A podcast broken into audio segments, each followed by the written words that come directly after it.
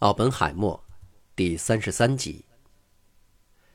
一九四三年七月二十日，格罗夫斯将军通知曼哈顿工程的安全部门，发表了奥本海默的安全许可已经获得通过的通知。这是因为他同意了兰斯戴尔中校的请求，同意留下奥本海默继续参与这项工作。下面就是该通知被提到的一部分内容。不管你们以前是怎么得到有关奥本海默的信息，毫无疑问，他对这项工程将是至关重要的。在前文中提到的帕什，并不是唯一对此决定表示惊讶的安全官员。当肯尼斯·尼古拉斯通知奥本海默，他的安全许可已经通过了，尼古拉斯还警告他说，在以后尽量避免接触你那些有问题的朋友。你还要记住，只要一离开洛斯阿拉莫斯，我们就会死死地盯住你。尼古拉斯表现出对奥本海默的极度不信任，不仅是因为奥本海默过去和共产党有过接触历史，而且他认为奥本海默在洛斯阿拉莫斯接见有问题的朋友，可能会给他自己带来麻烦。见得越多，尼古拉斯就越不信任奥本海默。即使奥本海默已经通过安全许可，但他仍然有许多容易受到攻击的地方，比如罗西·洛马尼茨。一九四三年七月二十七日，这位二十一岁的年轻物理学家被叫到劳伦斯办公室，被告知他将被提拔到放射实验室组长的位置上。但是三天后，由于帕什的调查报告，洛马尼茨收到一封特快邮件。要求他第二天就去参加一个身体检查。他立即给在洛斯阿拉莫斯的奥本海默打电话，并告诉他发生了什么。奥本海默在当天下午就立刻写信给五角大楼说：“这是个严重的错误，洛马尼茨应该待在伯克利。”尽管有此干涉，洛马尼茨仍然被送到了军队。几天之后，兰斯戴尔去奥本海默的办公室，并和他聊了很长时间。他警告奥本海默不要再帮洛马尼茨，因为他的轻率、不谨慎是不可原谅和不容忽视的。兰斯戴尔公开声明，即使是加入放射实验室，洛马尼茨仍然会继续他的政治活动。奥本海默说：“听到这些，我都快疯了。”他解释，洛马尼茨答应过，他从国外回来就可以为了这个工程而放弃政治活动。后来，兰斯戴尔和奥本海默进行了一次关于共产党的讨论。兰斯戴尔说：“作为一个军队的情报官员，他关注的并不是一个人的政治信仰，而是防止机密信息流传到那些坏人手中。”令兰斯戴尔感到惊讶的是，奥本海默极其不同意他的观点。他说：“我只是不想让那些共产党员参与到这项工作。”据兰斯戴尔回忆，奥本海默解释道。人们总是对忠诚抱有疑问，在共产党的纪律中有这样一条：要非常严肃，并且不能违背对党的忠诚。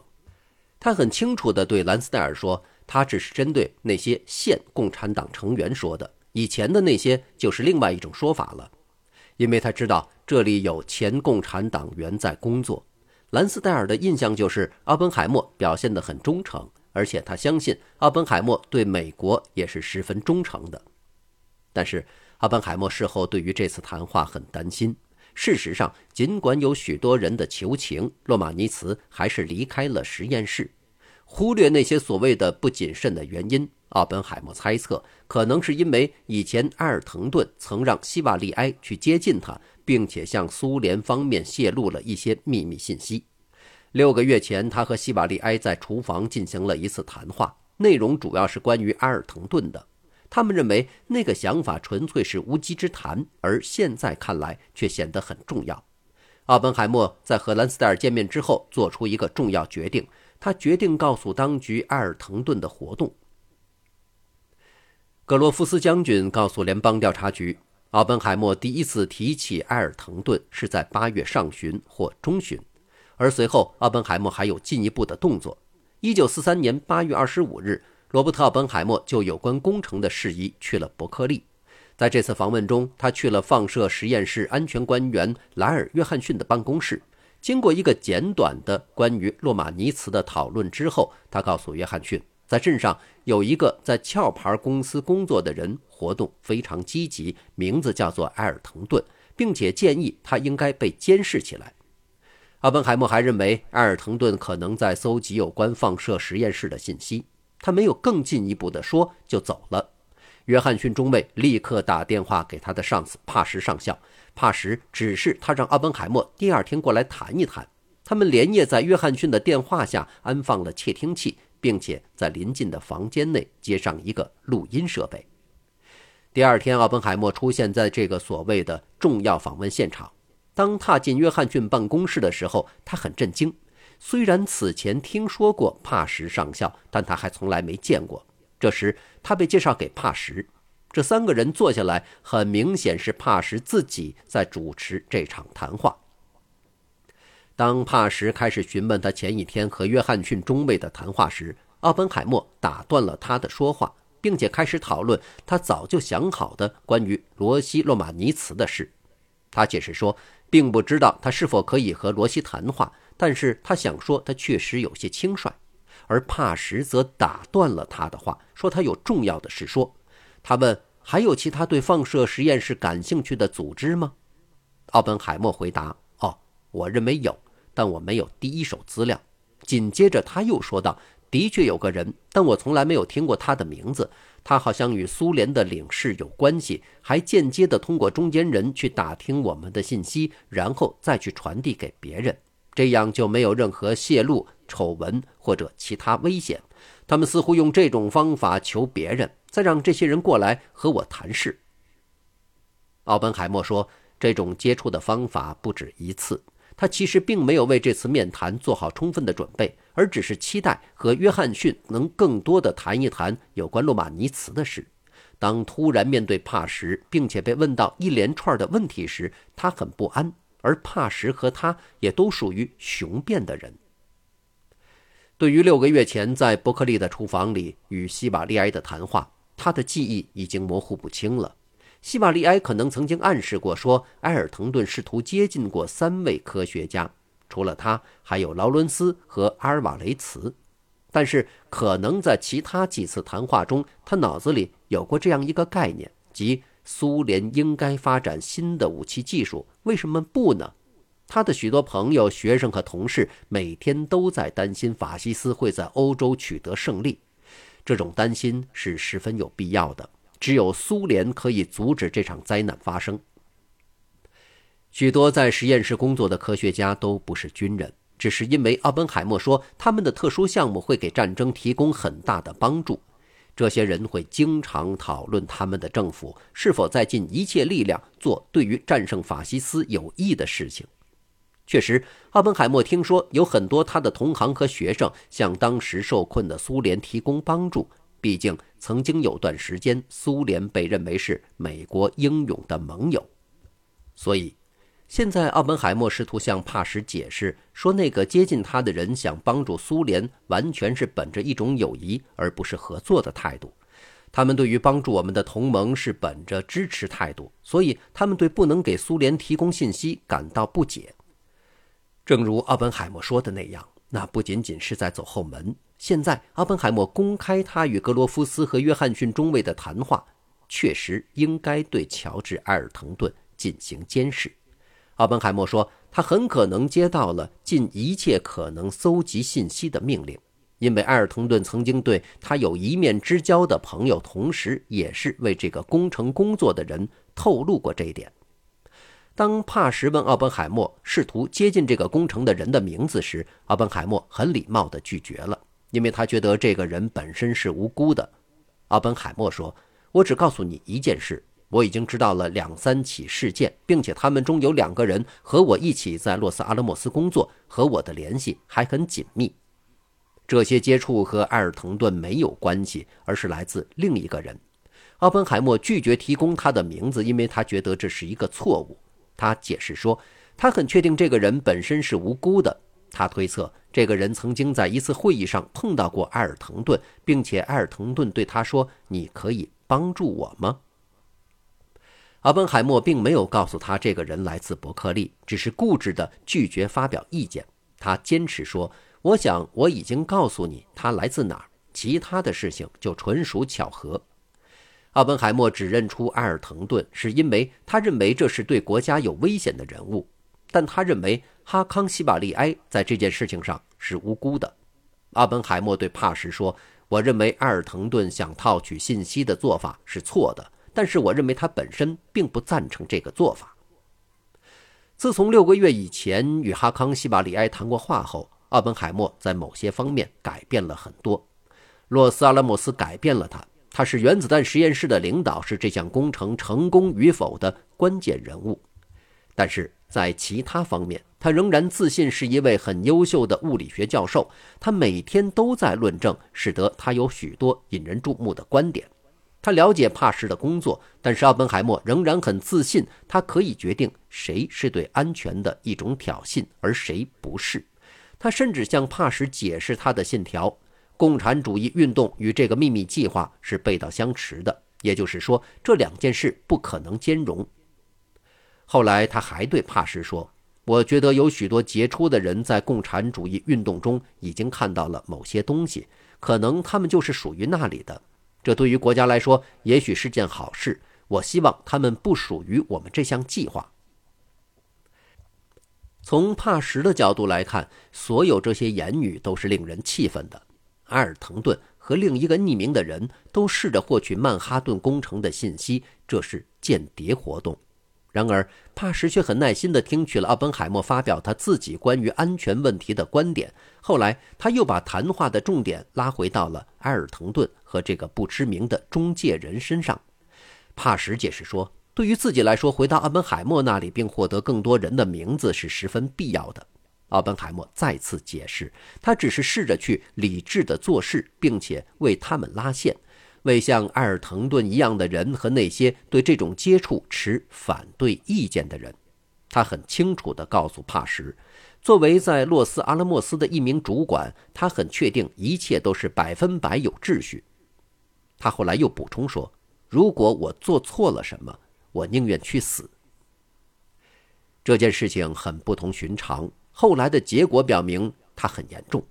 奥本海默对间谍活动有所警觉。虽然他指认了埃尔滕顿的罪名，但是他认为另一个不知名的中间人是无辜的，并且与这个无辜的人有过接触的科学家同样也是无辜的。他向帕什保证，他相信自己的判断力，所以没必要给他提供名字。回忆起这个，就连奥本海默自己都不知道，这次的谈话已经成为奥本海默安全资料的一部分，并被记录保存下来。因为到后来，他可能会说他的报告是不准确的，只是瞎编的。这个故事的起源，连他自己都解释不了。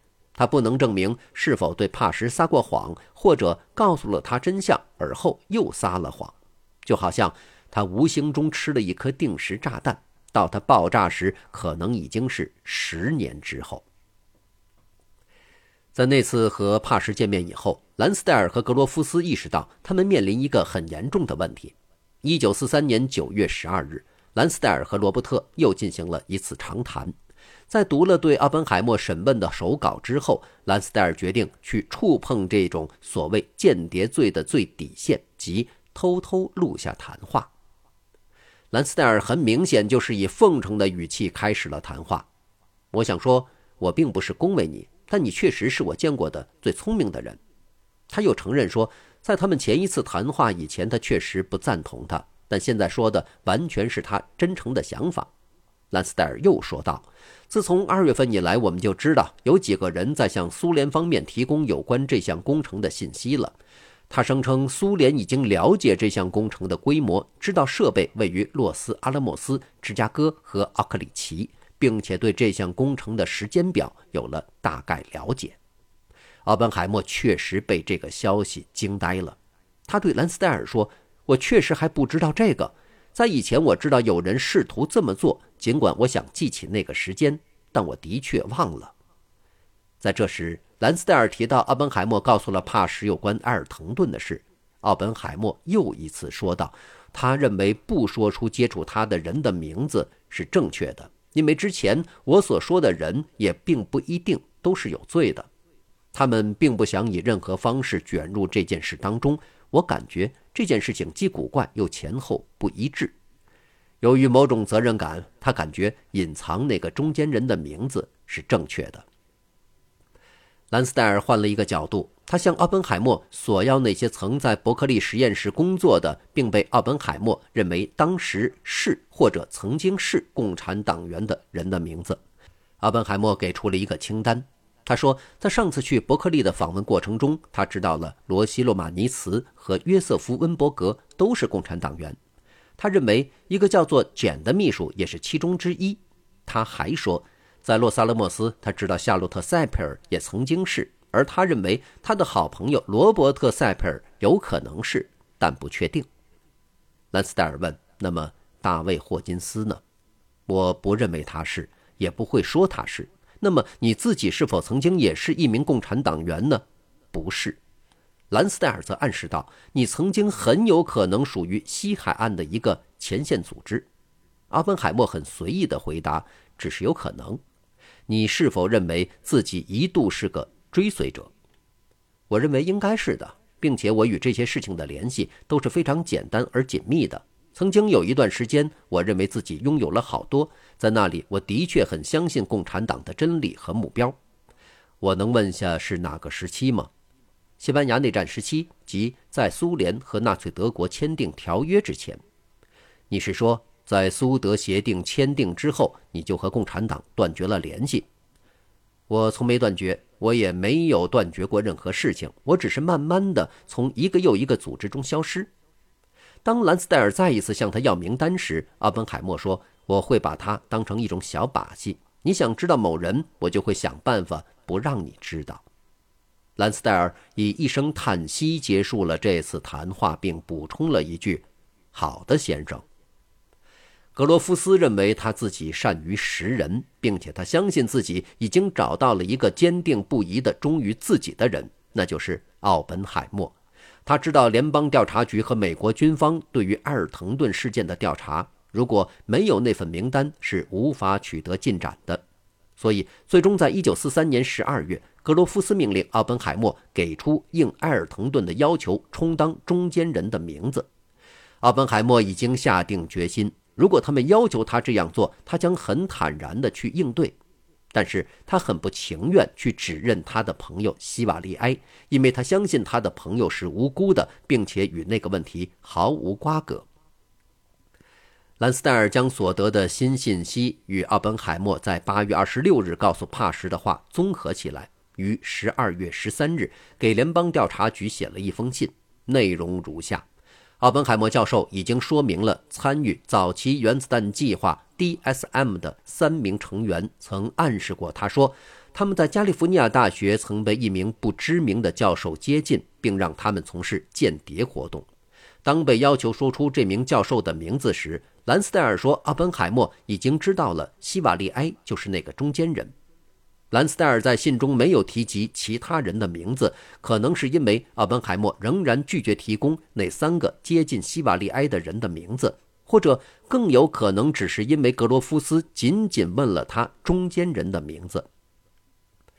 令人厌恶的是，两个月后，即1944年2月25日，联邦调查局又强迫格罗夫斯让奥本海默给出其他人的名字。因为联调局是从来不会自己在历史记录中找答案的。很明显，格罗夫斯不想，甚至是厌恶去回答这样的问题。这个故事还流行另外一个版本。